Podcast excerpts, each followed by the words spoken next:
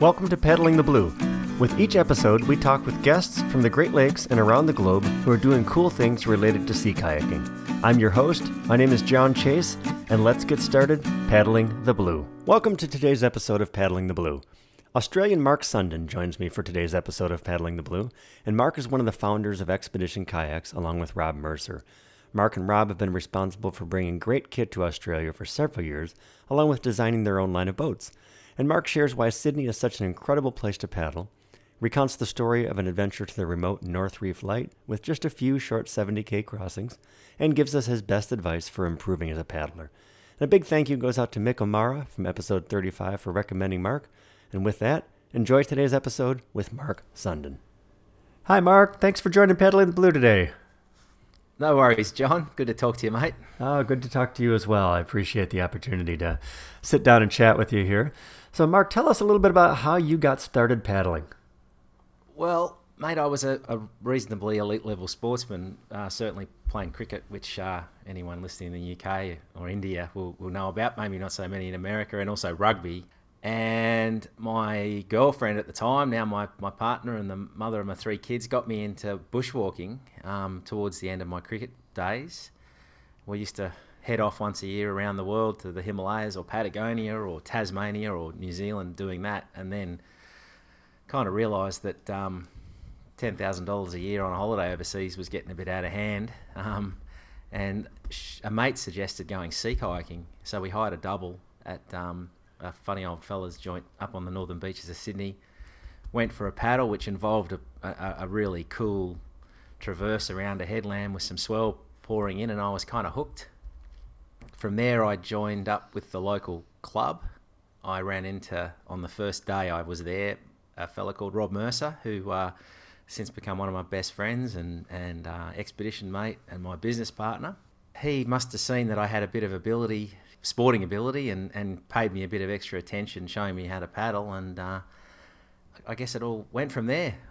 I went through the club's grading system, whatever that was at the time. Um, ended up being an instructor, and that was sea kayaking. And, and obviously, in the days that have followed that, with the boom in Australia of surf ski paddling, I've kind of shifted into pretty much anything that floats. So you hired that double, and that didn't turn you away from kayaking. No, no. um, like it's funny. Nicole got me into it. Um, yeah. But the moment I started to, I realised I could go out and do some really cool things on the ocean. She was more interested in nice lakes and rivers and uh, and then kids came along, and um, she really didn't paddle much at all after that. She's, as Rob will tell you, she's a lot better at than I was. um, but we actually we actually bought a boat, and it was a, a double, a funny old clunky uh, Australian-made boat called the Estuary Double, and uh, it was about 150 centimeters wide, and you could you couldn't paddle clash, and I think that was a fair old introduction to, to not not getting into any arguments because we weren't whacking each other with our paddles. But it was the last double I owned for a very, very long time, John. well, I'm glad it uh, glad it got you started, and glad it didn't turn you away. So, tell us a little bit about the paddler's paradise that is Sydney, Australia. Ah, oh, mate. Well, I mean, we we really are blessed where we live here. We have three major openings to the ocean, which don't involve getting out through breaking surf. Uh, that's Sydney Harbour, Botany Bay, Port Hacking, and, and to the north, uh, Pittwater. They're all within about a 60 kilometre stretch, which spans the Sydney metropolitan area. So if we want to go out into the middle of something very bad and big, we can do it without getting crunched uh, through surf. And it means that to, to turn yourself into an ocean paddler in Sydney, you get to you get to kind of see it and float around in it, but you don't get smashed by it very often unless you get things wrong. We've got a couple of I wouldn't call them tide races, but they're sections where big big bays or harbours empty out through a narrow channel and form a, a, wave that you know is green and sometimes goes for two minutes that you can learn to surf on. We've obviously got all the Sydney beaches, but you can't really take your kayaks there unless it's a real small day or there's no one around, which isn't very often, as you can imagine, a big big city of four million people like Sydney.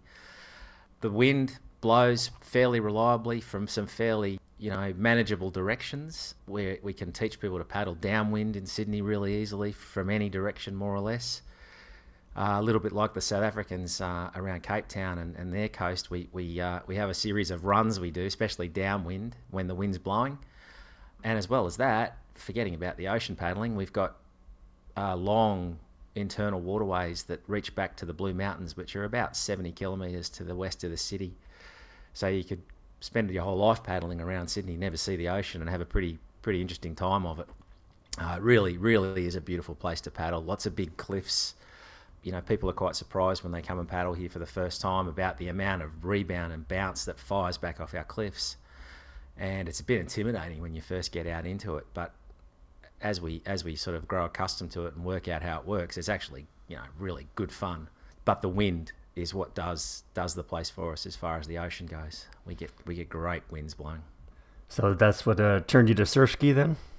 I, I look. I remember when Justine, uh, had Justine on one of your one of your podcasts, right? She's sure. she's the one who really popularised sea kayaking and turned it into something that, for me, as a guy in his thirties at the time, I thought, oh, that looks cool. I didn't really want to go hang out with a bunch of old fellas with beards and, and, and endlessly talk about tow lines. You know, I actually I actually wanted to go out and rip into some some some waves and and go places fast. And we didn't have tide races, and we we've got rocks, but we've also got Tasman Sea swell. So you'd be nuts to try and do what the tsunami rangers or some of the guys do around your coast, where they have a very manageable bit of swell. You know, our, our, our, there's very few days in the year when you wouldn't get turned into a a rather bloody ball if you had a crack at some of our cl- cliffs and rocks. So, so we don't have that stuff. But what we do have is uh, reliable sea breezes and big southerly busters, and, and our play is what you can do downwind. Um, you know, pop your car 20 kilometres at one end and another one at the other, and paddle out, turn left, and an, an hour and a half later you'll land, you know, quite a long way down the coast, having sort of surfed your way, uh, surfed your way along. So, um, surf ski does that a lot more efficiently than the sea kayaks did at the time you know, really back in the day, we were paddling and importing Brit boats, you know, Nordkapps and and Explorers and the like. The first time I jumped in a ski and went downwind, it was like, oh, hang on, where's this thing been? and uh, as, as long as they're nice and stable, because you, you know you, you you you have a hard time paddling the elite ones. Yeah, you, you, you would you just wouldn't believe how much fun it is. Of course, in the in the preceding years, very clever designers have come up with fast sea kayaks that actually do that pretty well. And uh, having studied them and paddled them and sold them even for the last 15 years, we, we had a crack and designed our own, which does the same sort of thing. So nowadays, you don't have to jump in a surf ski around Sydney to get a good downwind run. In fact, we have a very big downwind paddling culture in, uh, you know, amongst this, the ocean paddling sea kayakers. So what was missing in the market that? Uh, so that, that's the Audax, right? The boat that you designed. Yeah, that, that's right. Yeah, that's okay. right. We've, we've got a couple of others now that we've also released that are that are variants on it for smaller people, and one that's a bit more stable for smaller people. But yeah, that, that's the idea. Okay. So um, what, what that, was missing in the market that uh, that drove you to say we need to design our own? Well, when the Rockpool Taran came out, we jumped all over it because before that we'd been paddling. This is Rob, Rob and I, Rob Mercer and I. We'd mm-hmm. been paddling the um, the Valley Rapier, which was called a rapier, and mate, it looked like a rapier. It looked like a medieval torture device, but it was fast and pretty unstable, and we loved it. But the idea of getting out and doing a long trip in it was was fairly you know fanciful. Then the Rockpool Taran turned up, and um, you had to concentrate when you paddled it it, it suddenly opened up all this range. Like we thought nothing in that thing of going 80 k's downwind, 80 kilometres downwind on a big expedition with a boat full of gear. And historically, people paddling 50 or 60 would crawl out of their boats and kiss the sand and write a novel about the whole experience. Whereas, you know, we, we did a couple of big trips in that, that style of boat and um, mate, we were sitting on the beach at three o'clock, slapping each other on the back, wishing there was another island, another 30 kilometres down the track. um, so I suppose um, some of those boats I considered if, if, you, if you couldn't turn around in rough water and open up the day hatch and pull something out that might save your bacon or deal with something, then I kind of figured that probably wasn't really an expedition kayak that was suited to everybody. And at the time, I'm, you know, I'm talking, I'm paddling some pretty skinny, unstable skis, and I couldn't really do it. So the idea of the Audax was something that was a little more predictable, same sort of genre. Our our take, I guess, I guess right. our take on that kind of thing. We weren't trying to be better or um, reinvent any wheels. We have exposure to surf skis, and nowadays surf skis are very stable, especially the entry level boats. And in Australia, we have a great tradition of surf ski paddling. And I know sea kayakers tend to look to Greenland and the British with their skeg boats and things as the, the place where sea kayaking came from. But we, we figure, hell, we've been paddling surf skis in Australia for a very long time, and that's a fair old bit of our paddling heritage. And if some of that design ethos could be turned towards a sea kayak, then it's kind of typically Australian. So I suppose wishy washy stuff like that, really, I'm not into. But but that's probably the genesis of where it came from and why we wanted to do it. All right, so a uh, kind of a, a marriage of the of the Taran and and uh, the type of paddling that you do created the boat that met the needs for your area and, and what you're looking to do. So. Yeah, mate, I'd say I'd say ten great fast boats went into our thinking for, yeah. for the for the Audax. Yeah, I reckon uh, Epic came up with a ski called the V8 Pro a couple of years before we well we were developing the Audax at the time, and they managed to make our surf ski suddenly quite long and quite skinny, but ridiculously stable. And um, whilst you, you can't just put a cockpit and a set of hatches on a surf ski, it, that just totally doesn't work because it's meant to have the weight right where you're sitting. We were quite curious as to how they managed to do that, how they distributed volume through the hull and that gave us a few clues on how to build our own sea kayak that did a similar thing as well. So, you know, we imported 60 or 70 kayaks over the last 12, 13 years, Rob and I. And he, the way he puts it is we've bought ourselves an education. so, speaking of education, I mean, you've done uh, quite a few expeditions yourself. And I know one of them was your North Reef expedition. So, tell us a little bit about that and, uh, and why it's significant. I'm not sure that uh, most of the world would understand it. Uh, oh, I don't know, mate. Significant's a funny word, isn't it? I um, you know, uh, as I said, I'm not not one for flowery language when it comes to my paddling. I just want to make sure I crack the next wave and and it works. First of all, we did it with our great paddling mate uh, Chris James. Um, Chris and I were very time poor with young families at the time. We didn't have time to go circumnavigate an island or fly to Greenland or, or some huge epic traditional expedition. Rob had spotted this chain of islands stretching off the top of Fraser Island and heading north out to this incredibly remote lighthouse, which is about 130 kilometres off the coast of, um, of Rockhampton, which is right on the Tropic of Capricorn. Thought it might be a good trip. Uh, three of our three fellas had a crack at it the year before, including one of our really good mates, Gary Forrest.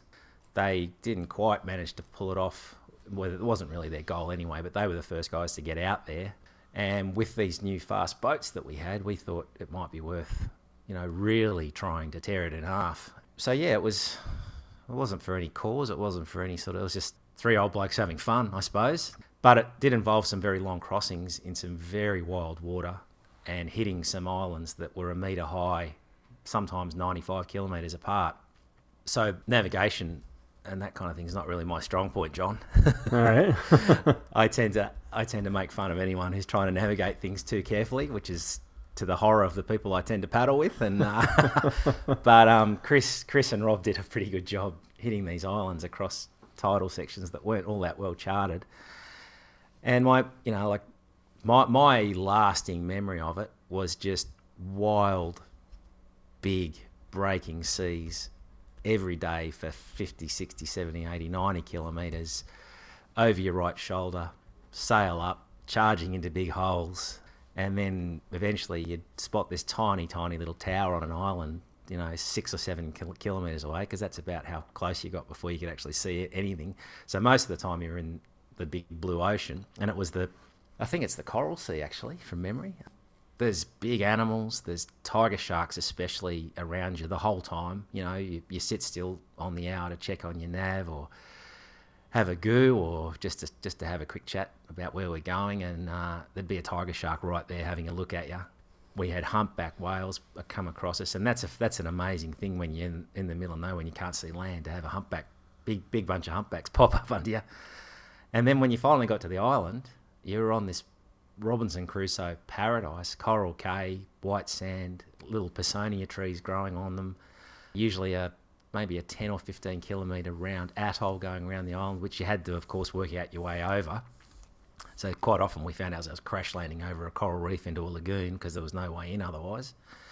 And yeah, just a just an awesome adventure, you know. And funnily enough, never done again. No one ever had a go at it after we did it, which tells you something about the committing distances more than anything else, I think. Yeah, you said multiple crossings of 70 to 90k. Yeah, it was um, the first. Well, the first day was um, we actually got a boat, a fishing boat charter that took us out to Fraser Island because we didn't want to paddle this big bay called Hervey Bay um, to get out to the, the top of Fraser Island, which is the world's biggest sand island. From the top of Fraser Island out to our first stop at Lady Elliot Island, which is a beautiful little eco resort, and it's the start of the Great Barrier Reef. That was 92 kilometres in a straight line, and it runs that that stretch of water is the the confluence of the world's largest sand spit with Pacific swells booming in from the east, a huge draining bay in Hervey Bay coming out behind you and ebbing and flooding across you, and the birthplace of the East Australian current. So, chuck 20 knots, you know, up your hooter, heading that way over 95 k's. You can imagine what happens. And it was, you know, mate, one of the great days paddling. Really, just just fantastic. From there, I think it's another forty something out to another beautiful little atoll called um, uh, Lady Musgrave Island, which is a famous island because they ma- ma- mined it almost into extinction um, for bat guano, um, oh bird guano, sorry. Uh, then then from that point to another amazing Australian tropical island in the Great Barrier Reef that's very famous, Heron Island. It's 88 kilometres and you're not allowed to land anywhere. It's classified pink zone. Um, in fact, you're not really even allowed to go there, but we got special permission from um, the marine parks people on the condition. This is quite funny. the guy said, "Listen, I don't want you blokes turning this thing into another Bass Strait, all right? Because it's not. It's a dangerous place, and we don't want a whole bunch of people like you coming out there. so we had to, when we finally wrote it up, we had to I think we only had to mention the distances, and that might have done a fair job of putting people off. um, What's a yeah, pink Heron Island? Uh, um, it's a it's a marine conservation area. So okay.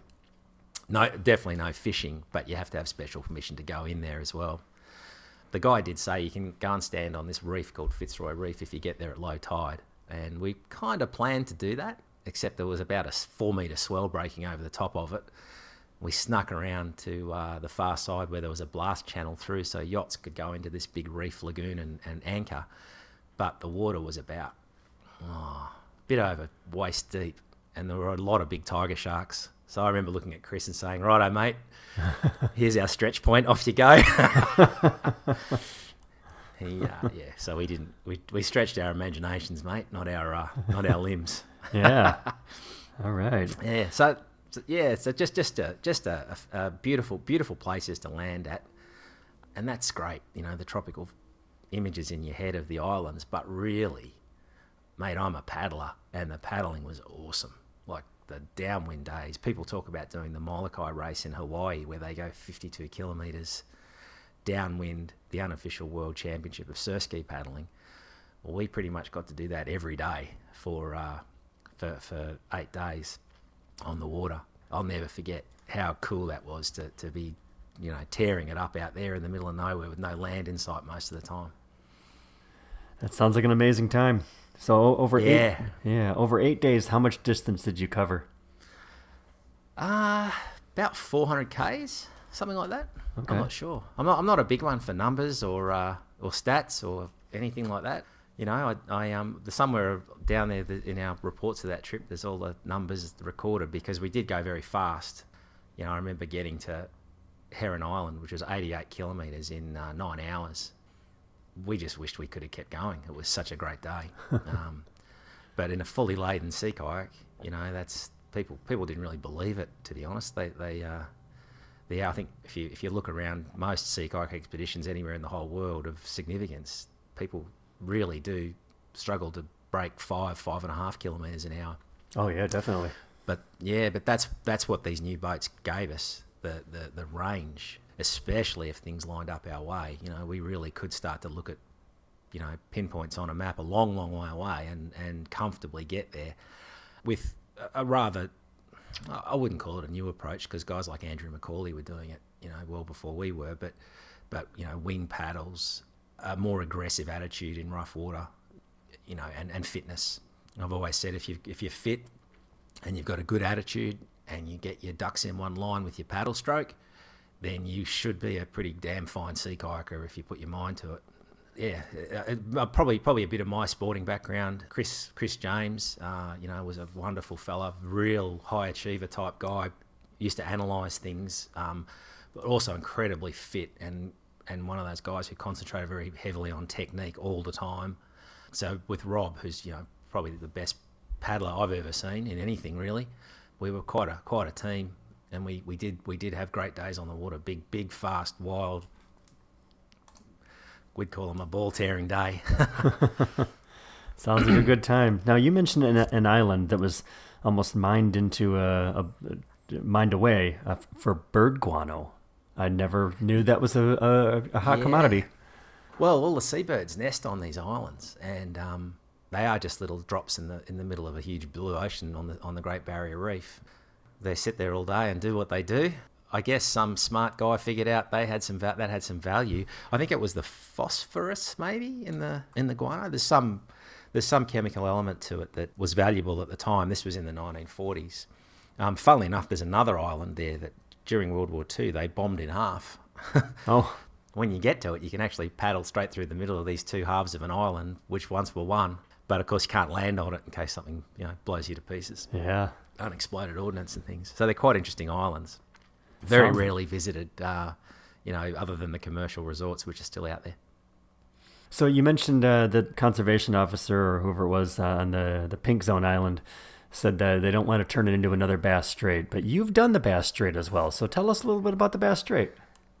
Yeah, look, that's that's kind of the that's that's kind of the other way. That that's the that, I guess that's probably in my mind at least that was always something that I never really was that fussed on because I know it's a slog.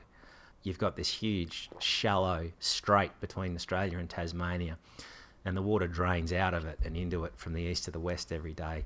The predominant winds across you the big bad ones are westerlies, um, and you're running north south. I knew there was no beautiful downwind runs there. That was put your head down, get to an island, you know, not not huge distances, 50, 40, 50 k's, one one big crossing of about 65, but across a, a waterway that is renowned for being particularly nasty in the wrong conditions. Traditionally, Australian sea kayakers paddle across there in calm water, and it's so well forecast now that you can do that. You can watch your weather, sit it out on these gorgeous islands and wait and paddle across without seeing a wave if you're smart. But we decided to do it a couple of years ago again with Rob, with uh, Gary Forrest that I mentioned earlier, who was the among the first guys to paddle that that uh, section of the Capricornia Cays out to Lady Elliot Island.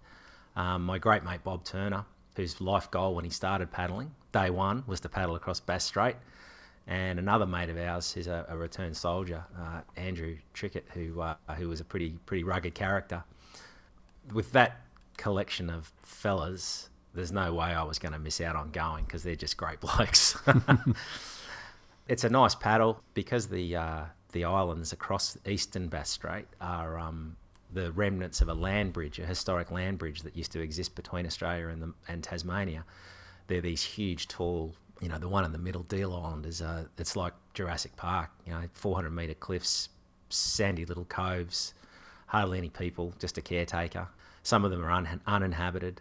You've got a couple of big crossings to make off the bottom end of Australia. Well, I shouldn't say Australia, John, because Tasmania is part of Australia, and they get cranky when you do that. bottom end of the mainland Australia, and then you get eventually to Flinders Island, which is a big long island and has a whole series of, of little islands between there and Tassie again, beautiful, beautiful islands. The water, the, the, the paddling ain't so good because if you took on big stuff in Bass Strait, you'd be a bit stupid. We actually did. We took on a forecast that was in Sydney would be fine. We do it all the time, but in Bass Strait, if it says it's going to be 20 knots, then it can easily be 30 at some point and for an extended period. Uh, but it was all going our way. We're all good downwind paddlers. We figured we'd have a go, and we ended up in a gale for four hours out there, which was, um, mate, to this day, the greatest day of paddling I've ever done. That hmm. was uh, wild, dramatic, black water, waves breaking over our heads. You know, a very good, very strong, very skillful bunch of paddlers. So we never had a problem. But you close your eyes and think about it, it was a pretty amazing sight to see Bass Strait in full stri- full flight. So your initial picture that you painted of it of strong beam winds coming at you from the from the sides just didn't sound all that appealing. Nah, as I said, you know, you could land me on Monaco every night and put me on an expedition, but if it was dull water in between, I couldn't care less. I, I, am a paddler.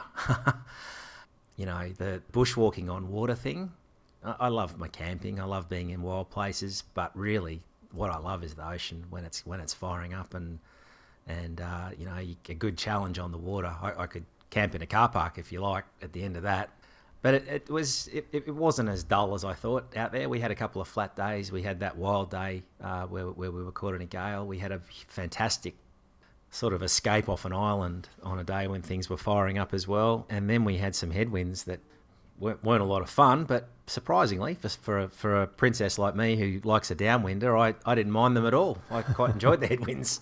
uh, better than better than the uh, the beam wind coming at you from the sides. Certainly. Yeah, mate. Even there, okay. We we use we use we, we, you don't get to use them Bass Strait much, but we usually carry a sail and um, okay. Even I, th- I think I heard Justine mentioning it in her her chat with you. If you if you put them up in a side wind, and pack your boat properly, so stern heavy, then what happens? The, the, the force of the wind on the on the sail drives your bow down and takes all the weight out of the boat. So beam winds in many ways, especially if you've got a sail, they're pretty easy to handle. They they, they turn your heavily laden expedition boat into something that feels like a um, you know, like a normal boat.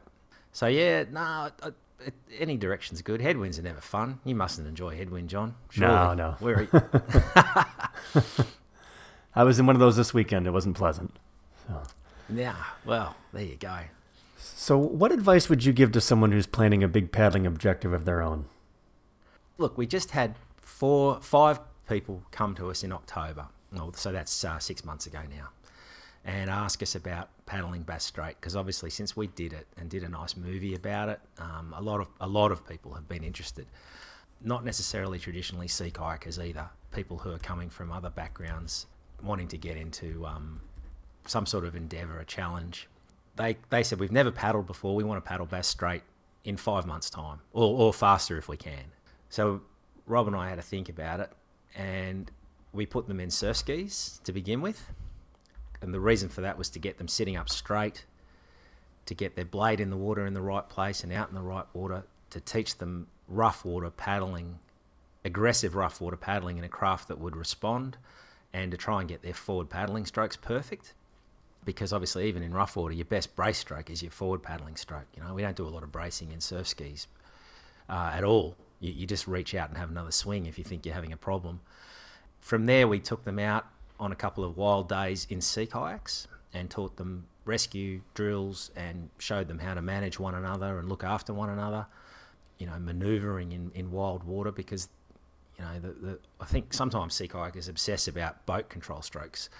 The simple fact is, you, you need them so you can get alongside someone when there's a problem, and all the rest of it is just sort of show pony stuff.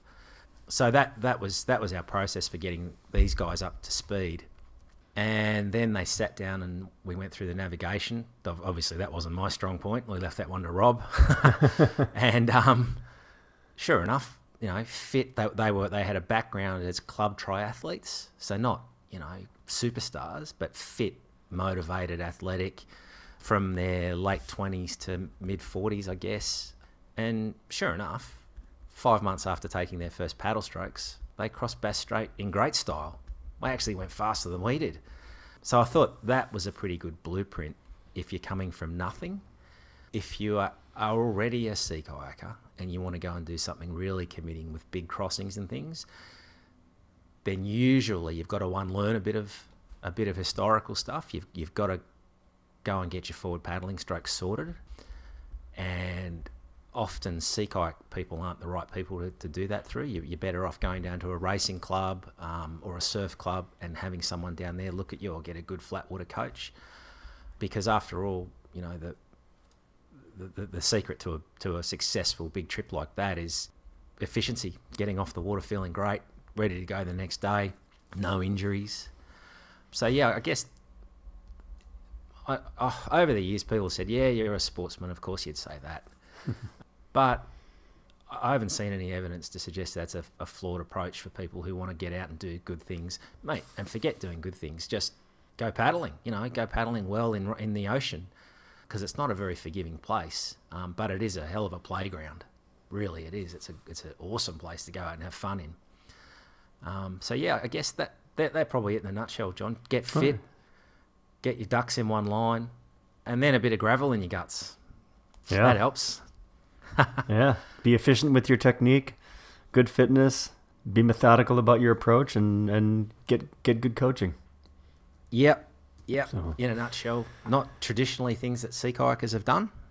Found it really strange when I came across from a reasonably elite level of sport to find a sport where you were as good as you said you were, as opposed to what, how good you were. Um, so that was kind of strange, and I, I also found it weird that that um, you could talk to four people of note, and they all had a different opinion on how you were supposed to paddle, as opposed to when you learn to play rugby. It wouldn't matter if you're in London, Auckland, San Francisco, Sydney, or, or Fiji. You know, everyone would tell you exactly the same way to do it without fail. And then when I realised that in paddle disciplines where there's a stopwatch that tells you how good you are, nobody debates how you paddle.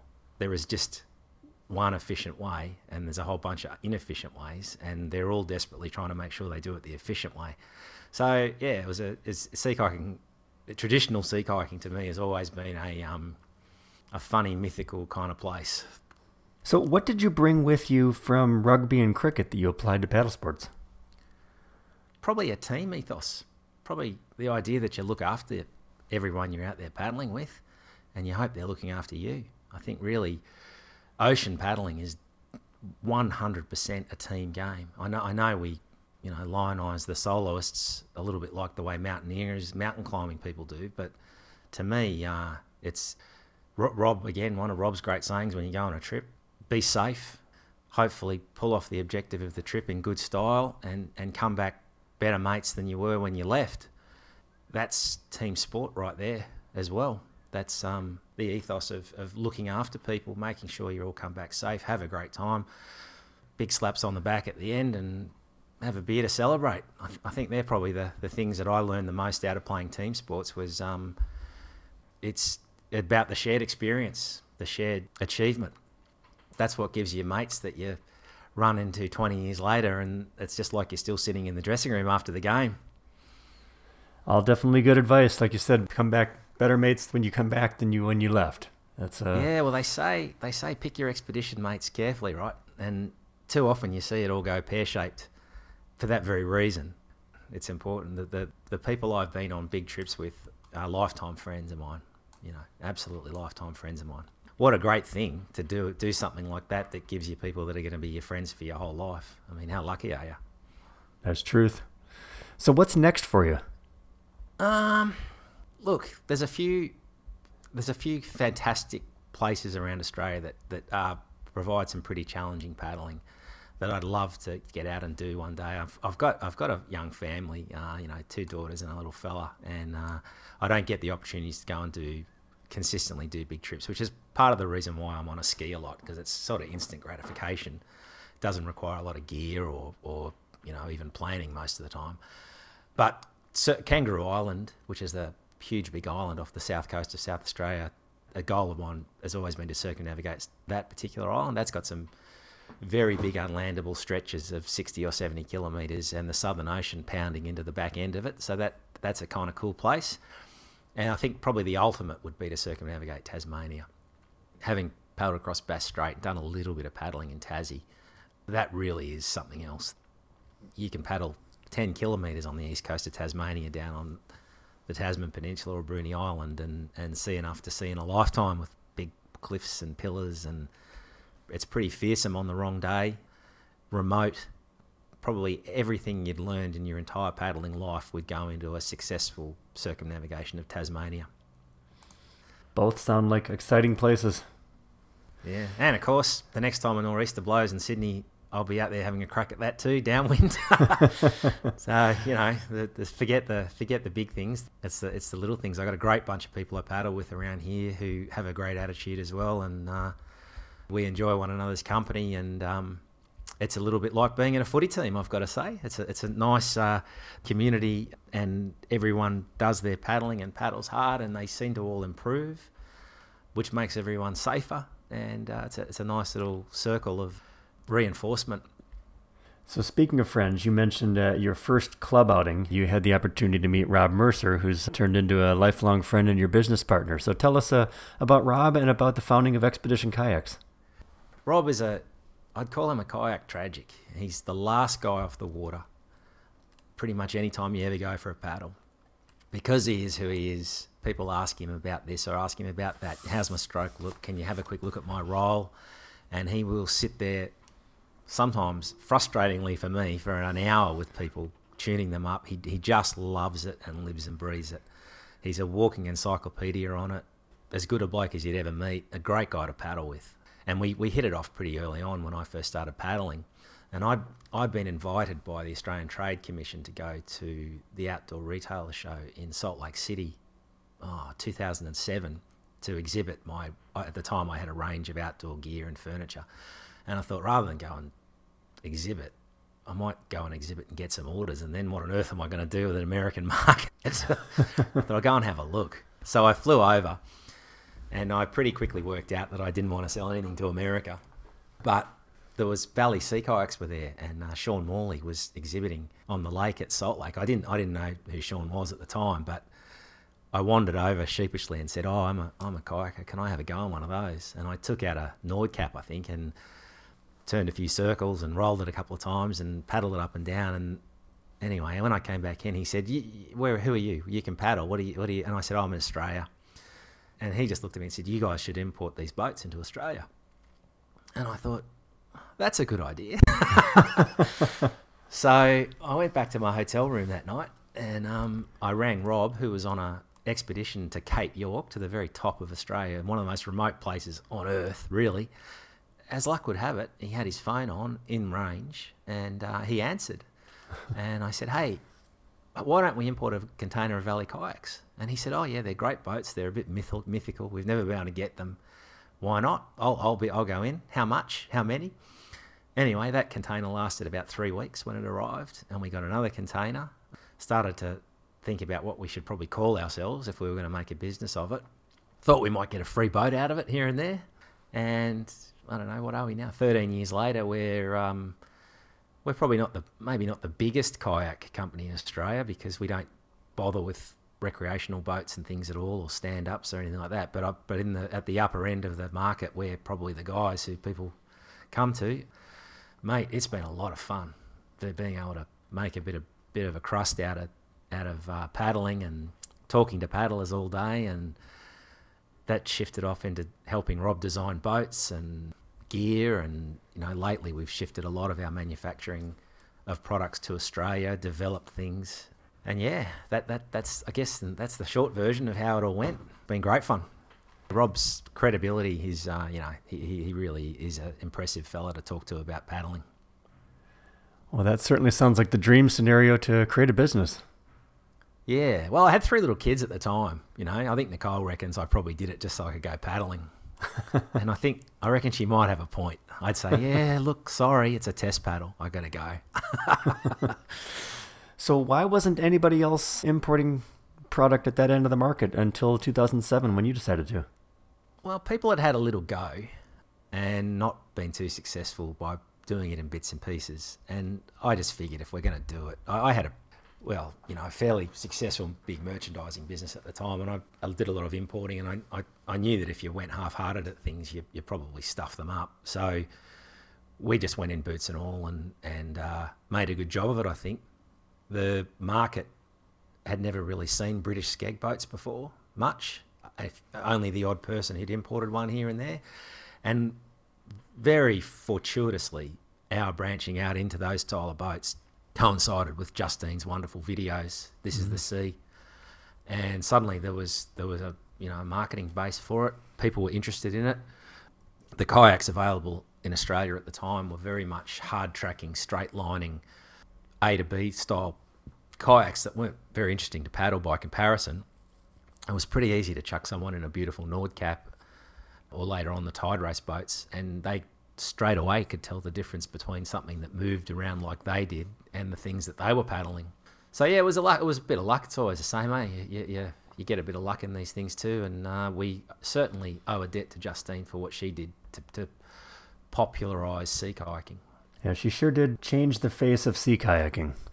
Yeah, absolutely, she did. Absolutely. Yeah. So, Mark, how could uh, listeners reach you if they have additional questions? Mate, just through our website, expeditionkayaks.com. We've, we've got a, well, we had a, a blog that was really popular for years until people stopped reading blogs. You can get onto our social media, our Facebook and Instagram from there. Our uh, podcast, which is not quite as well organised as yours, John. It's, uh, I think, probably mentioned to you when you come on my podcast, I give you beer. It's 10 o'clock in the morning here, so, you know, that was a bit, bit of bad timing. It's yeah, a good our, show, through though. our website. It is. Oh, yours is. I don't know about mine. Ah, yours is too. I enjoyed it. I, like I said, I've listened to some of the episodes myself, so good stuff. Yeah. So, so yeah, expeditionkayaks.com. It's um, right. it's it's a yeah. It, there was never a plan for it. It's uh, there's a fair bit of information there, and uh, hopefully a few good yarns. I appreciate the opportunity to talk to you and I appreciate to, to hear about your stories and about paddling in Australia. And I've got one final question that I'd like to ask all of our guests. And uh, Mark, that is, who else would you like to hear as a future guest on Paddling the Blue? Well, being a male centric sport for so many years, that's all changing now. And I think, in my eyes, um, you know, people like Freya have, have really, really, and Justine have really changed that whole perception.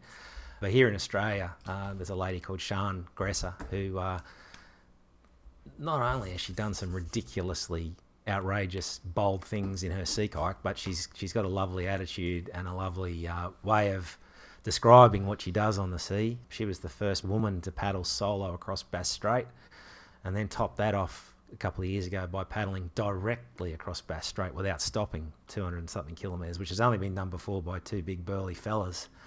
So she would be a good guest. She's very engaging. She's uh, delightful, really, with a, a bit of a hard edge to her as well when it comes to taking on big challenges on the ocean. Well, I will definitely reach out to, to Shan and we'll talk to her about her, her solos and her direct crossing of the Bass Strait. Nice. You won't be disappointed. Excellent. Well, Mark, again, thank you very much. I really appreciate the opportunity to, to talk to you today and to share your story with our, our listeners. So thank you. Mate, my pleasure. So so good to hear a informative sea kayaking podcast. You know, there's not a lot of stuff out there, and uh, this this is a great one, and it's been great to be on. John, good on you. Thanks so much. Thank you. If you want to be a stronger and more efficient paddler, Power to the Paddle is packed with fitness guidance and complete descriptions, along with photos of more than 50 exercises to improve your abilities and enjoy your time on the water. The concept and exercises in this book have helped me become a better paddler, and they can make a difference for you too. The exercises in the book can help you reduce tension in your shoulders and low back, use the power of your torso to create leverage and use less energy with each stroke, use force generated from your lower body to make your paddling strokes more efficient, have the endurance to handle long days in the boat, drive through the toughest waves or whitewater, protect your body against common paddling injuries, and while you're at it, you might even lose a few pounds, and who wouldn't mind that? So visit paddlingexercises.com to get the book and companion DVD. Mark really was a blast to talk to. He has such an enthusiasm for paddling, and it was really fun to hear about Sydney, Australia, about how he and Rob have built Expedition Kayaks into a great business, and about their North Reef Light expedition. Those were some serious crossings. Our next episode is going to take us to Iceland to meet Veiga Gretarsdóttir, and we're going to hear about her story, aptly named Against the Current. She brings a great message of perseverance and on living your life on your own terms. So thanks again for listening, and I look forward to bringing you the next episode of Paddling the Blue. Thank you for listening to Paddling the Blue. You can subscribe to Paddling the Blue on Apple Music, Google Podcasts, Spotify, or wherever you find your favorite podcasts. Please take the time to leave us a five star review on Apple Music. We truly appreciate the support. And you can find the show notes for this episode and other episodes, along with replays of past episodes, contact information, and more at paddlingtheblue.com. Until next time, I hope you get out and paddle the blue.